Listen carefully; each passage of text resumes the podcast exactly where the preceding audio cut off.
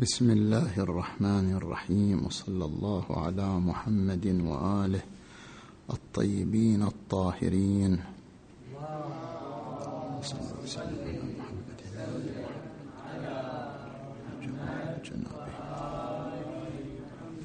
بسم الله الرحمن الرحيم. ما كان محمد أبا أحد من رجالكم ولكن رسول الله وخاتم النبيين.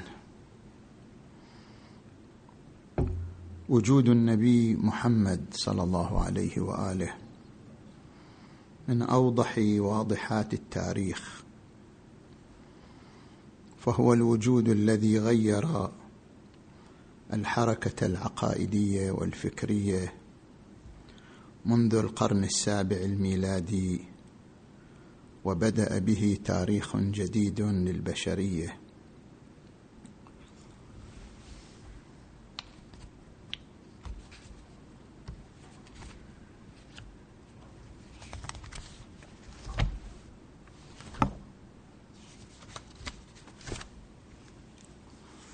ولكن مع ذلك كله يأتي حديث من قبل بعض المستشرقين بإنكار وجود محمد وأنه لم تعش شخصية في التاريخ اسمها محمد بن عبد الله. وطبعا الحديث عن إنكار وجود للنبي صلى الله عليه وآله صادم للكثير من بني البشر حيث إن هذه الدعوة لم تسمعها أذن من قبل فهي حديثة عهد بالظهور. والحديث هنا عن وجود النبي لا من باب إثبات وجوده فإنه كنظير إثبات وجود الشمس. فإن إثبات وجوده كإثبات وجود الشمس والحديث مع من ينكر وجوده كالحديث مع من ينكر وجود الشمس. ولكن الهدف من هذا الحديث هو بيان سخافة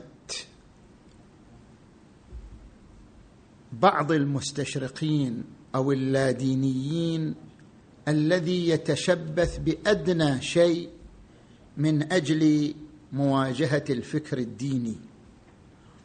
ولو ببعض خيوط العنكبوت. وليس هذا غريبا في عصرنا الحاضر. أذكر لكم هذه النقطة المرتبطة بوجود النبي عيسى عليه وعلى نبينا وآله أفضل الصلاة والسلام.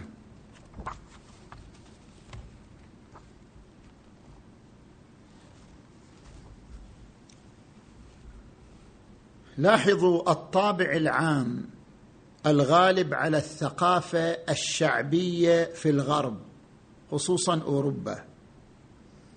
الانفصال الواضح عن عالم الأكاديمية. واستسلام الناس لمروجي المعارف المبسطة التي تنقل من خلال وسائل الإعلام أو وسائل التواصل الاجتماعي. وهذه حقيقة ساهمت في تضخم الخطاب الشعبوي العامي وتقليص الخطاب العلمي التخصصي الذي لا يكاد يغادر المجلات العلمية لأنها ضعيفة التوزيع. لاحظوا هنا من خلال سبر للآراء جرى في بريطانيا مو من فترة طويلة عام 2015 حول عقائد الإنجليز. شهد هذا الاستقراء تسعة وثلاثين بالمئة من المشاركين من البريطانيين الذين يقولون أن عيسى المسيح شخصية أسطورية ولا وجود لها. تسعة وثلاثين بالمئة من يرى أن عيسى المسيح هو شخصية أسطورية يعني مختلقة ولا وجود لها. هذا يكشف عن الوهن في ثقافة الجيل المعاصر. وهذا سيمتد إلى مجتمعاتنا.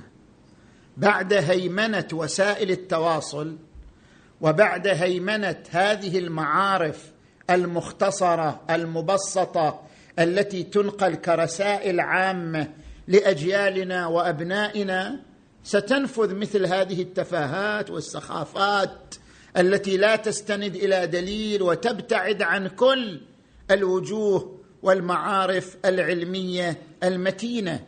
لذلك إذا حصل هذا في بريطانيا تسعة وثلاثين بالمئة ينكر أو يشكك في وجود السيد المسيح عليه وعلى نبينا وآله أفضل الصلاة والسلام.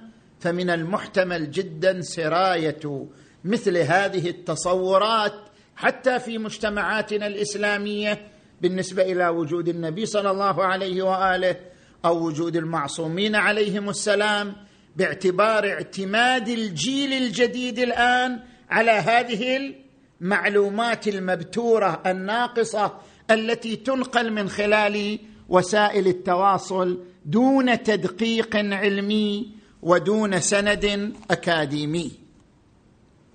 لذلك عندما نرجع إلى هذه النقطة وهي نقطة وجود النبي صلى الله عليه وآله.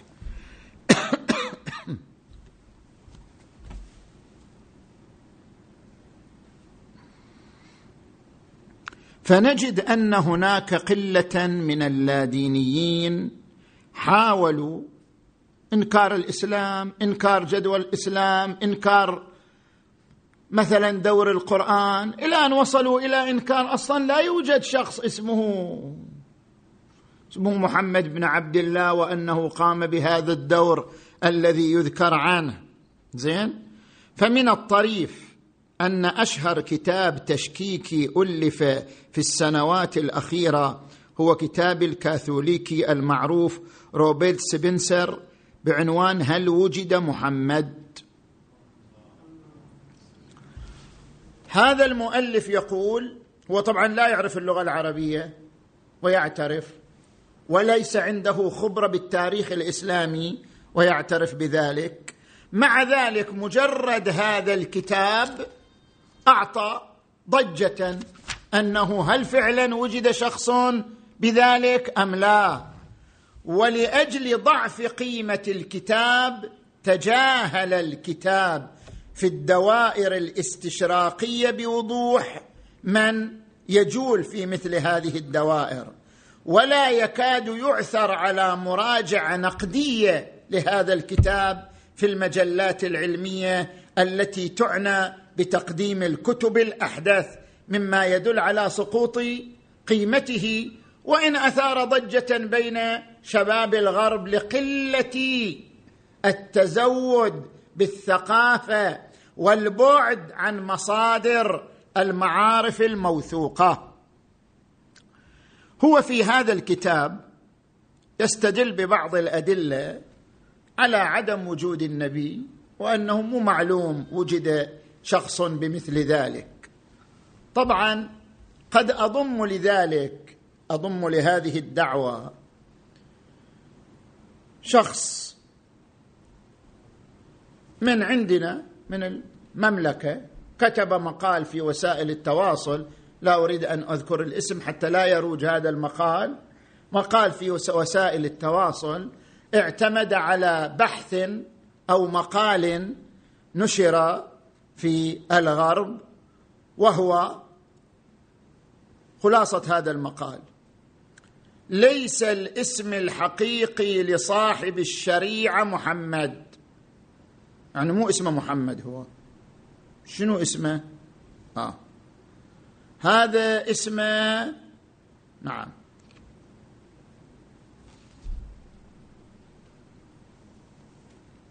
قثم سامعين؟ يعني عمركم سمعتوا؟ اسمه قثم ابن عبد اللات. ابن عبد المطلب وهو نصراني موحد. إنه أسأل نصراني موحد لكن النصارى الذين يقولون بتأليه عيسى هو نصراني موحد نسب إليه هذا الدين والقرآن وهذه الأمور. مع أنه صاحب هذا المقال طبعا كتبت تغريدات متعددة تحدوا في مصدر. مصدر. بنتيجة نريد مصدر تاريخي. مصدر تاريخي ينقل أن اسم النبي هو هذا. وبعدين هو غير اسمه أو مثلا حاول أن يضفي على شخصيته مثلا هالة معينة فاعتبر أن اسمه محمد أو أحمد أو ما أشبه ذلك. لا يوجد مصدر تاريخي سوى تكهن صاحب هذا المقال أن هناك شخص اسمه قثم بن عبد اللات. إذن هو هذا قثم بن عبد اللات إذن هو هذا من يسمى محمد إذن هو هذا صاحب الدين الذي تنسب إليه رسالة الإسلام. المهم البحث في المقام في محورين. المحور الأول في الأدلة التي أقيمت على نفي وجود النبي صلى الله عليه وآله. والثاني في تطبيق دليل حساب الاحتمالات في المقام. أما المحور الأول وهو دعوى وجود أدلة على نفي وجود شخصية بهذا الاسم في التاريخ فهذه الأدلة المزعومة الدليل الأول تأخر كتابة السيرة النبوية يعني أن السيرة النبوية ما كتبت إلا بعد مئة سنة مئتين سنة من عهد النبي. فمن أين نثق بكتابة هذه السيرة وأن هناك شخصا يحمل هذا الاسم حيث إن هذه السيرة مثلا كتبت في القرن الثالث الهجري فلا نثق بها لإثبات وجود شخص بهذا الاسم. فإن كتب القرن الثالث اعتمدت على جمع الشائعات المتناثرة هنا وهناك كما هو حال الأناجيل. فلا نستطيع أن نثبت صحة ما ذكرته السيرة من أن هناك شخصا اسمه محمد كان مبدا لهذا الدين الإسلامي. الجواب أخبار السيرة التي كتبت في العصر الأموي يعني بعد النبي صلى الله عليه وآله بمئة سنة مثلا. وصلتنا بأسانيد كثيرة متصلة جيلا عن جيل عمن رأى النبي صلى الله عليه وآله كما أن هذه السيرة أقدم من القرن الثالث حيث ادعي أنها كتبت في القرن الثالث. فقد كتب في خبر الرسول صلى الله عليه وآله ما هو مأثور عن موسى بن عقبة سنة 141 ومعمر بن راشد سنة 154 ومحمد بن إسحاق سنة 151 ونجيح بن عبد الرحمن سنة 170 وعبد الملك بن حزم الأنصاري سنة 176 والحافظ بن وهب سنة 197 هذا إذا لاحظنا كتب التاريخ لدى أهل السنة. وأما إذا لاحظنا ما نقل عن أئمتنا الأئمة المعصومين بأسانيد متصلة فهي لا تعدو أربعين سنة بينها وبين وفاة النبي صلى الله عليه وآله.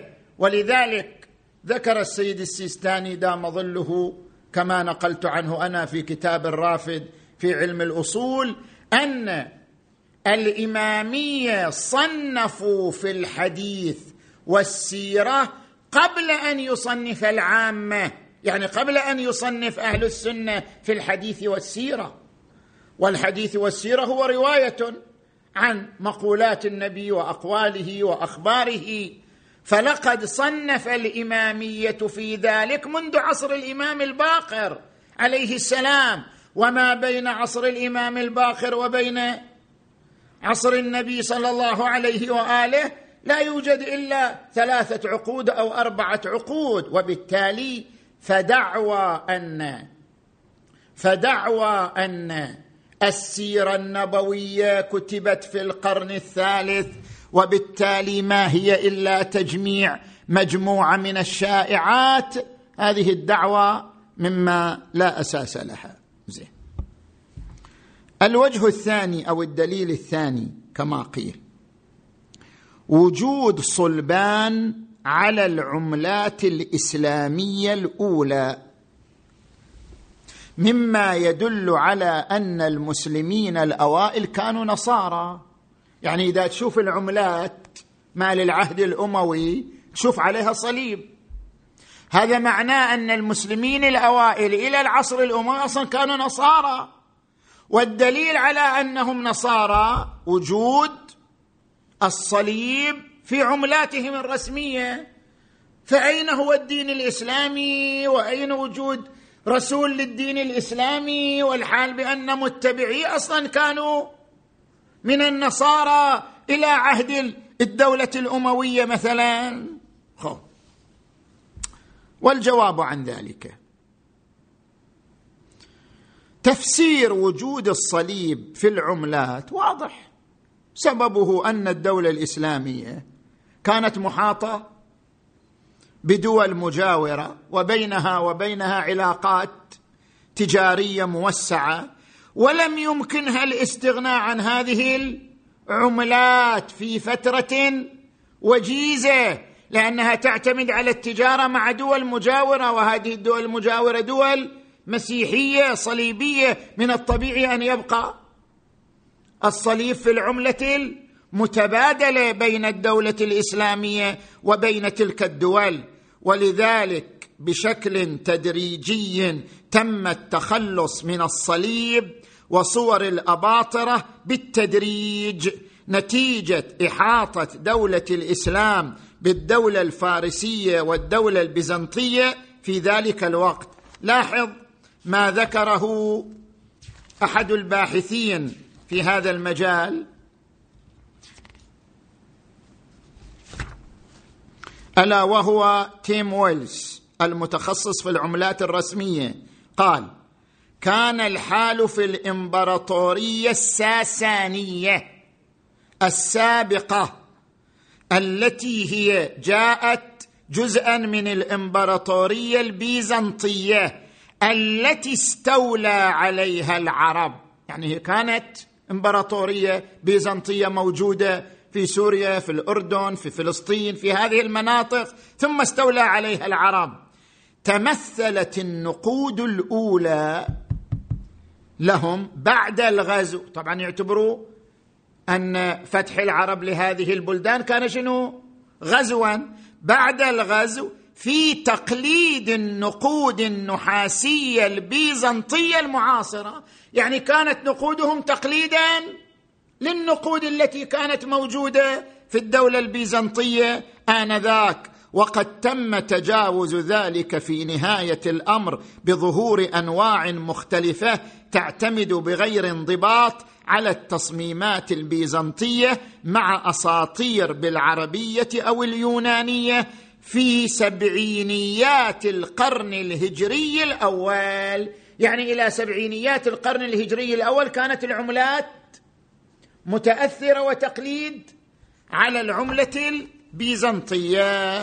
لاحظوا الآن هذا صاحب الكتاب الدكتور سامر سامي عامري في كتابه الوجود التاريخي للأنبياء ينقل عدة عملات بصورها من مصادرها كيف تطورت بشكل تدريجي حتى تخلصت من شكل شنو؟ من شكل الصليب أو من العبارات التي كانت تقليدا لتلك مثلا الدول يذكر هنا مثلا يقول هناك عملة في عهد معاوية فيها عبارة بسم الله بالعربية وعلى الجهة الأخرى صورة النار المقدسة عند الفرس هناك عملة نقدية سكت سنة 72 هجرية في حكم عبد الملك بن مروان. على وجهها عبارة بسم الله محمد رسول الله. وعلى الجهة الأخرى نقشت النار الزرداشتية لأنهم كانوا يتعاملون مع هذه الإمبراطورية الفارسية فكانت العملة المتداولة بينهم فيها صورة هذه النار. وأيضا ينقل أنه إلى سنة اربعه وسبعين غيرت العملة تماما وخلت منها صورة النار الزرداشتية وخلا منها صورة الصليب. زين. الدليل الثالث. الذي استدل به على عدم وجود النبي صلى الله عليه وآله قالوا مكة غير مكة. بعد. مثل واحد يقول لك مثلا نيويورك ترى مو هذه نيويورك. ترى هذه نيويورك في الخوالدية مثلا. أو واحد يقول لك مثلا أنه افترضوا مثلا دمشق ترى هذه مو دمشق هذه دمشق مثلا في المحيط الهادي. مثلا. هذا مثل مثل القضية. زين. فقالوا إن مكة ليست في المكان المعروف اليوم في الحجاز وإنما مكة في الشام. وبالتالي إذا نقول هناك رسول اسمه محمد هذا كان رجل سوري شامي مو هذا. وهذا مثلا الذي تدعون هذا مثلا شخص مما لا وجود له زين. الجواب عن ذلك اولا.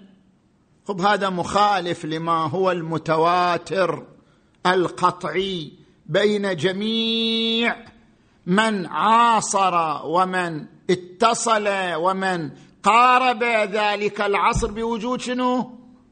بوجود مكة وأنها كانت مركزا وقبلة. بل لم يصلنا شيء في في كتب التاريخ الاسلامي يذكر شيء اسمه مكة في الشام يعني من وين جت هذه السالفة؟ من وين جاء هذا المنشأ؟ زين فقد كتب في التاريخ تفاصيل دقيقة عن مكة وأسمائها وأرضها وعلمائها ومتعلميها وظهرت مكة في الخرائط القديمة حتى قبل ولادة النبي خرائط القديمة حتى قبل ولادة النبي ظهرت فيها مكة وإن كان اسمها ذلك الوقت مكوربا يعني اسم رومي وليس اسما عربيا ولكن هي نفس الموقع فيها الكعبة فيها المقصد عند بعض مثلا من كان إبراهيميا أو حنيفيا ذلك الوقت. ولكن مع ذلك دان جيبسون كاتب كندي له كتاب يقول البتراء. منطقة البتراء وين؟ في الأردن. البتراء هي القبلة الأولى للمسلمين. على مدى قرنين. يعني الإمام علي وقرنين بعد. حسن والحسين والباقر والصادق. كلهم كانوا يصلوا إلى وين؟ البتراء. زين. والمسلمين طبعا. معتمدا بذلك على قبلة المساجد الأولى. يقول المساجد الأولى الموجودة في المدينة إذا نتحرى قبلتها نجد أن قبلتها تجاه البتراء. زين.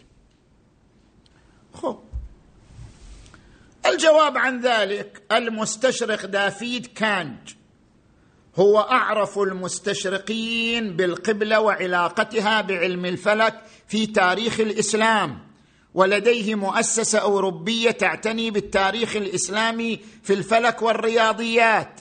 كتب ردا مستفيضا على ما ذكره جيبسون وبين أن أطروحته بلا سند علمي وأنه من المنصرين. يعني هو يشتغل في شنو؟ في التنصير ورأى أن هذا يعني مجال.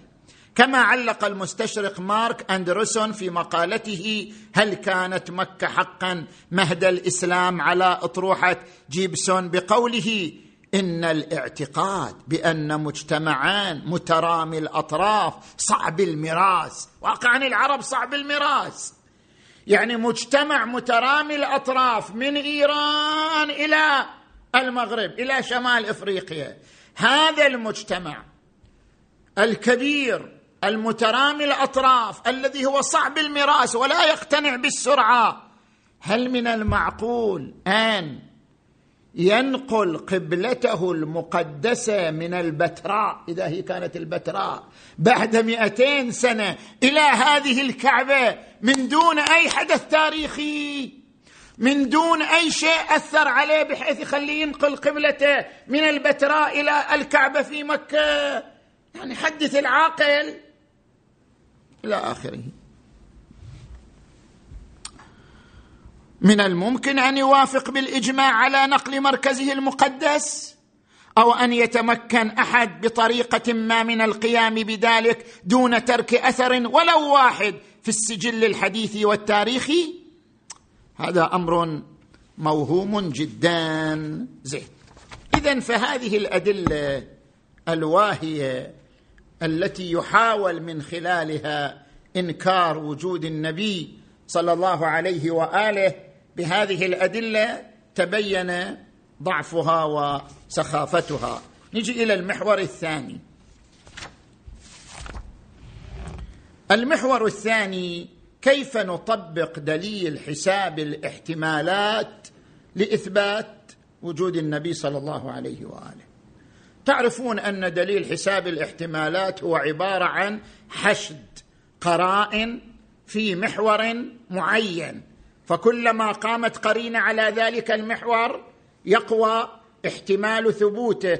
إذا قامت قرينة مثلا يصير احتمال ثبوته عشرين بالمئة تقوم قرينة أخرى يصير احتمال ثبوته أربعين بالمئة وهكذا. إلى أن يصبح احتمال عدم ثبوته احتمالا موهوما واحد بالمليار واحد بالتريليون مما لا يعتنى به لدى الإنسان العاقل. هنا يأتي تطبيق دليل حساب الاحتمالات على وجود النبي صلى الله عليه وآله وذلك من خلال عدة قرائن القرينة الأولى. الإجماع على أن هناك شخصا وجد اسمه محمد أتى برسالة صلى الله عليه وآله حتى من المستشرقين الذين ينكرون ربانية القرآن ويبالغون في التشكيك في صدق الروايات الحديثية. مع ذلك يقرون بوجود الشخص وأنه أتى بدين. حتى قالت باتريشا كرون وهي من أبرز المستشرقين تشكيكا في الروايات الإسلامية وطعنا فيها وهي مستشرقة دنماركية مهتمة بالتاريخ الإسلامي المبكر درست في اوكسفورد وكامبرج إلى غير ذلك. هذه تقول في مقالتها بعنوان ما الذي نعرفه حقا عن محمد؟ قالت لا شك أن محمدا كان موجودا بالرغم من المحاولات العرضية لإنكار وجوده سمع عنه جيرانه في سوريا البيزنطية في غضون عامين من وفاته على أبعد تقدير ثم ذكرت نص يوناني وقفت عليه. يرجع إلى تلك الفترة. مكتوب أثناء الغزو العربي لسوريا. يعني يعتبر فتح سوريا في ذلك الوقت في نظر البيزنطيين شنو؟ غزو عربي يعد أثناء الغزو العربي لسوريا بين 632 ميلادي و634 طبعا هذا وقت وفاة النبي صلى الله عليه وآله أن نبيا كاذبا ظهر بين الساركنسيين. هذا لقب يطلق على العرب آنذاك في عباراتهم أو في لغتهم. فنقلت هذا النص اليوناني. زين. كما شارك مايكل كوك زميلته كرون في الإقرار بوجود النبي صلى الله عليه وآله في كتابه محمد. وقال إن النقاط الكبرى التي تتفق مع التراث الإسلامي قد ألغت كل شك في شأن أن محمدا كان شخصا حقيقيا. زين. هذه القرينة الأولى الإجماع إجماع المؤرخين قاطبة. قرينة الثانية التواتر. طبعا تعرفون التواتر بحسب المصطلح المنطقي التواتر اتفاق جماعة على نقل حدث يمتنع تواطؤهم على الكذب. نقل جماعة جيلا عن جيل أن هناك مكة أن هناك كعبة أن هناك شخص اسمه علي بن أبي طالب أن هناك شخص اسمه مثلا عبد المطلب. هذا يسمى دليلا متواترا. جيل عن جيل وفي كل جيل جماعة يمتنع شنو؟ تواطؤهم على الكذب إلى أن يتصل بالجيل المعاصر للحدث الذي هو الناقل الأول. والشك في حجية التواتر يؤول إلى السفسطة فإن من شك في وجود لندن أو وجود نيويورك أو وجود نهر النيل يعتبر ممن؟ به شنو؟ به خلل عقلي بعد هذه البلدان نقلت لنا بالتواتر يعني لمن لم يراها ولمن لم يزورها. والأخبار التي تصل إلينا إما أخبار متواترة أو غير متواترة لا يخلو الأمر. فإذا كنت لا تقبل حتى الخبر المتواتر فإذا لا يمكنك التصديق بأي خبر. صح لو لا؟ لأن أي خبر يصلك إما متواتر أو غير متواتر. إذا كنت لا تقبل حتى المتواتر اذا لا يمكنك التصديق شنو؟ بأي خبرين. حتى لو قيل لك عقد اليوم لك على زوجتك فلانة ما تصدق. يعني مو معلوم. زين؟ حتى لو كان متواتر مثلا افترض أنت هذه زوجتك ما شفتها مثل زمان نحن الأول مثلا. هو الزوجه ما, ما شفناها. جت الزوجة جابوها ليلة الزفة وزفوها وقالوا هذه مو معلوم. صح لو لا؟ فاذا بالنتيجة من يشك حتى في الخبر المتواتر ولا يبني عليه لا يمكنه أن يبني على صدق خبر من الأخبار. زين. والناظر في خبر النبي صلى الله عليه وآله. يعلم أن ما وصلنا عنه من قرآن وأحاديث وسيرة متواتر لأننا نقطع بحصول هذا. يا أقل القرآن حصل لا أقل أحاديثه حصلت. لا أقل سيرته بالنتيجة. القرآن والحديث والسيرة نقطع بحصول بعضه وهذا ما يعبر عنه بالتواتر الإجمالي كتواتر مجاهرته بالتوحيد في مكة وزواجه من خديجة وهجرته إلى المدينة ونحو ذلك مما نقلها المؤرخون جيلا عن جيل بنحو يمتنع تواطؤهم على الكذب. وبلغة الأرقام نقول عدد الصحابة الذين شهدوا أنهم رأوا رسول الله أكثر من مئة ألف. وعدد التابعين الذين رأوا الصحابة ونقلوا عنهم أضعافهم.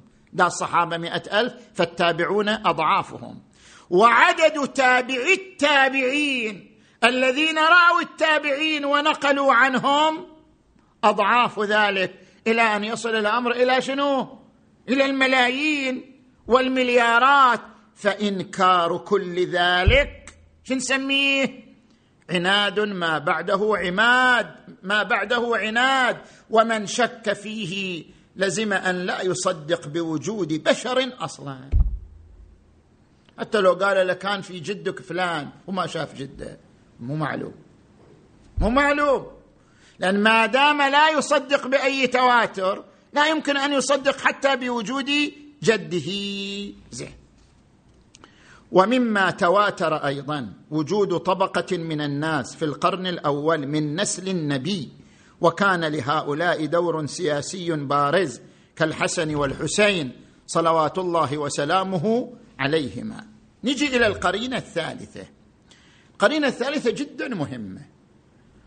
تنفعنا في إثبات القرآن الكريم مو فقط وجود النبي صلى الله عليه وآله وهي المصاحف.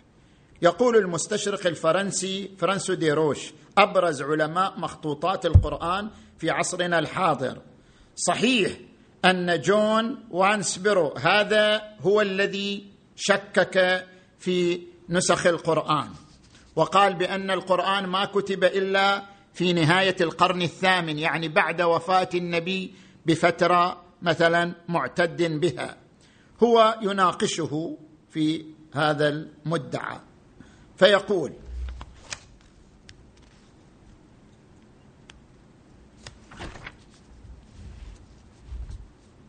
إن الآثار المادية لتداول كتاب القرآن المطابق للنسخة العثمانية تعود في أسوأ الأحوال واللي هي تعود إلى أكثر من ذلك تعود في أسوأ الأحوال إلى زمن لا يتجاوز نهاية القرن السابع.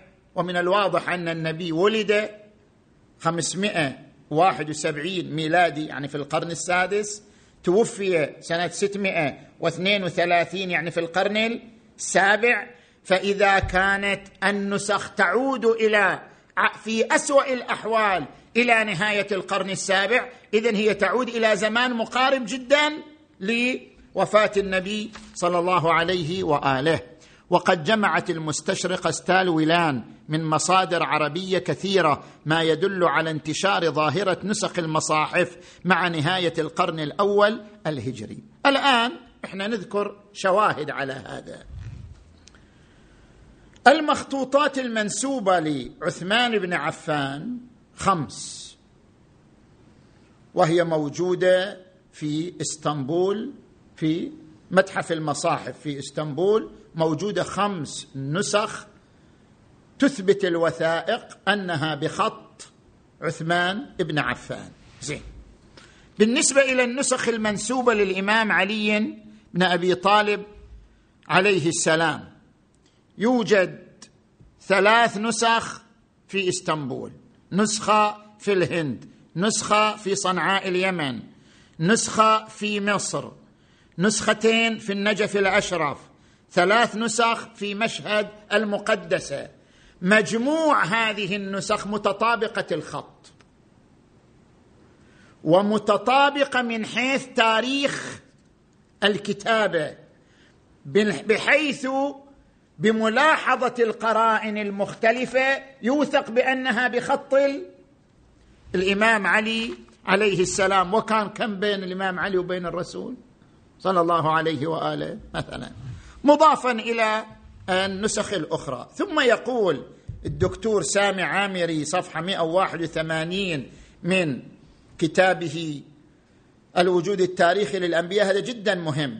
المدهش أن هنالك قرائن على أننا نمتلك مخطوطة تعود إلى عصر الخلفاء.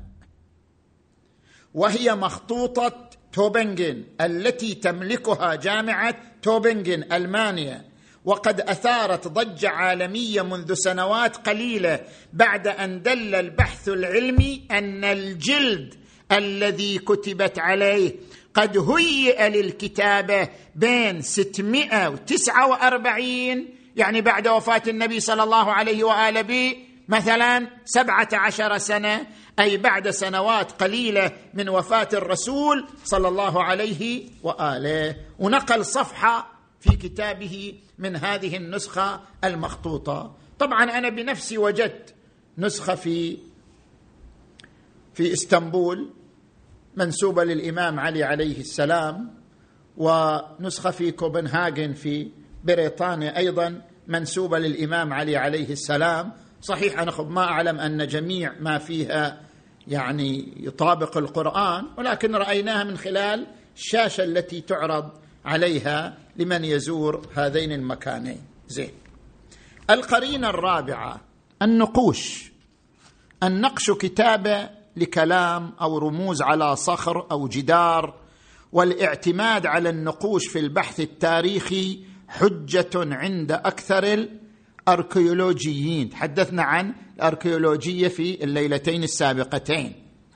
مع أنهم أكثر الناس تشكيكا ولكن النقوش الصخرية عندهم من أوثق الوثائق التي تدل على ثبوت الأحداث.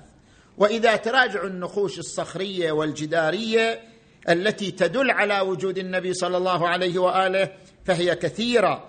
منها ختم الخليفة عبد الملك بن مروان الذي كتب على جهة من فلسطين وعلى الجهة الأخرى كتب لا إله إلا الله. وحده لا شريك له محمد رسول الله.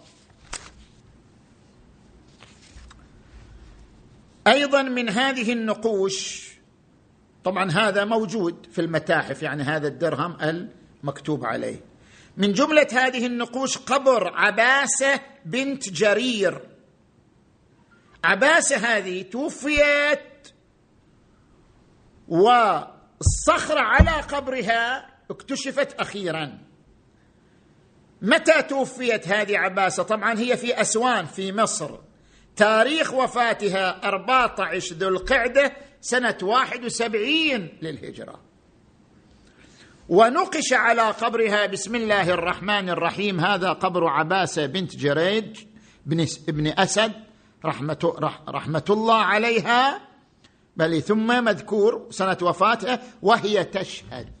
أن لا إله إلا الله وحده لا شريك له وأن محمدا عبده ورسوله. أيضا درهم عبد العزيز بن عبد الله بن عامر يعود إلى سنة 72 وهو كان من مثلا من ولاة الخلفاء مكتوب على هذا الدرهم إله واحد لا إله غيره محمد رسول الله. اللهم صل وسلم على محمد على محمد. أذكر هنا أيضا نقش إعادة بناء الحرم. هناك نقش وجد قريبا من الطائف ودرس هذا النقش من خلال ال يعني الأدوات الحديثة تبين أن عمره سنة ثمانية وسبعين هجري. ومكتوب في هذا النقش شهد الريان بن عبد الله أنه لا إله إلا الله وشهد أن محمدا رسول الله. هذا الكتاب مكتوب عليه هذا الكتاب عام بني المسجد الحرام. عام بني المسجد الحرام لسنة ثمان وسبعين للهجرة. زين. نجي إلى القرينة الأخيرة حتى لا أطيل عليكم. القرينة الأخيرة جمع المستشرق روبرت هويلاند في كتابه الإسلام كما رآه الآخرون. شهادات كثيرة من غير المسلمين في العصر الإسلامي. مو الآن. شهادات كثيرة من غير المسلمين في العصر الإسلامي حتى سنة 164 للهجرة باللغات السريانية والعبرية واللاتينية واليونانية والقبطية والصينية والإرمينية تثبت وجود النبي صلى الله عليه وآله. وهنا نقل مجموعة من هذه الشهادات.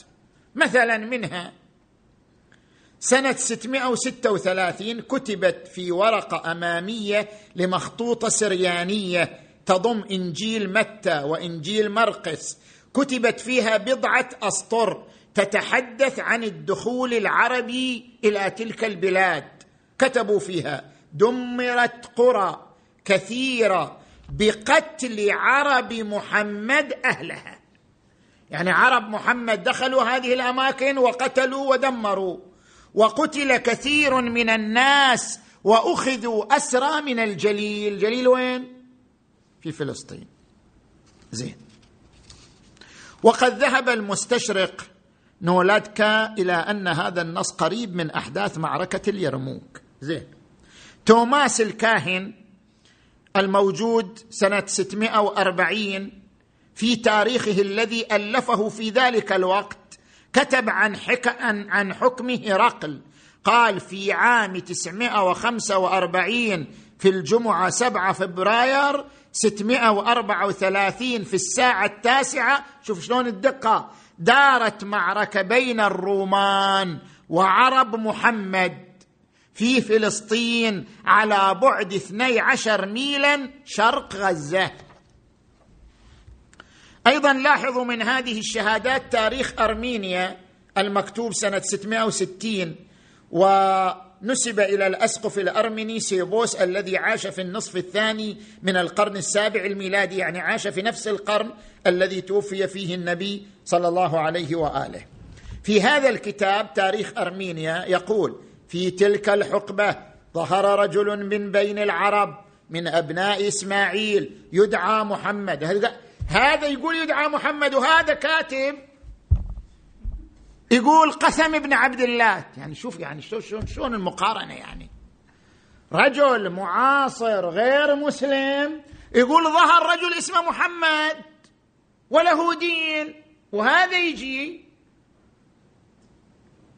ماذا ماذا أقول يعني؟ مسلم شيعي يتبنى مقالة كتب فيها أن اسم النبي هو قثم بن عبد الله. وهو سمى روحه محمد حتى يرتب وضعه ويصير له مثلا شان. زين. يدعى محمد وصار علما وعلمهم الإيمان برب إبراهيم. وقال إن الأمر جاء من السماء وأمرهم جميعا أن يجتمعوا سويا ويتوحدوا على الإيمان. وبعد أن تركوا تعظيم الأشياء الباطلة اتجهوا نحو الله الحي الذي ظهر لأبيهم إبراهيم وشرع لهم محمد أن لا يأكلوا الميت ولا يشربوا الخمر ولا يكذبوا ولا يرتكبوا الزنا. وقال لهم لقد وعد الله تلك الأرض إبراهيم وابنه من بعده إلى الأبد وما وعد به تحقق في ذلك الوقت إلى آخر كلامه. آخر شهادة ننقلها تاريخ الأسقف يوحنا النقيوسي الموجود حوالي سنة 690 وهو أسقف مدينة نقيوس الواقعة شرق دلتا في مصر مؤرخ للعصر الأول للفتح الإسلامي لمصر. ألف كتابا في التاريخ. قيل إنه باليونانية أو بالقبطية وصلتنا ترجمته بترجمة إثيوبية. جاء في تاريخ يوحنا النقيوسي. قال والآن طبعا هو يتظلم من ظهور الإسلام. والآن فإن العديد من المصريين الذين كانوا مسيحيين أنكروا الإيمان الأرثوذكسي المقدس ومعمودية الحياة واعتنقوا دين المسلمين أعداء الله. وقبلوا عقيدة محمد.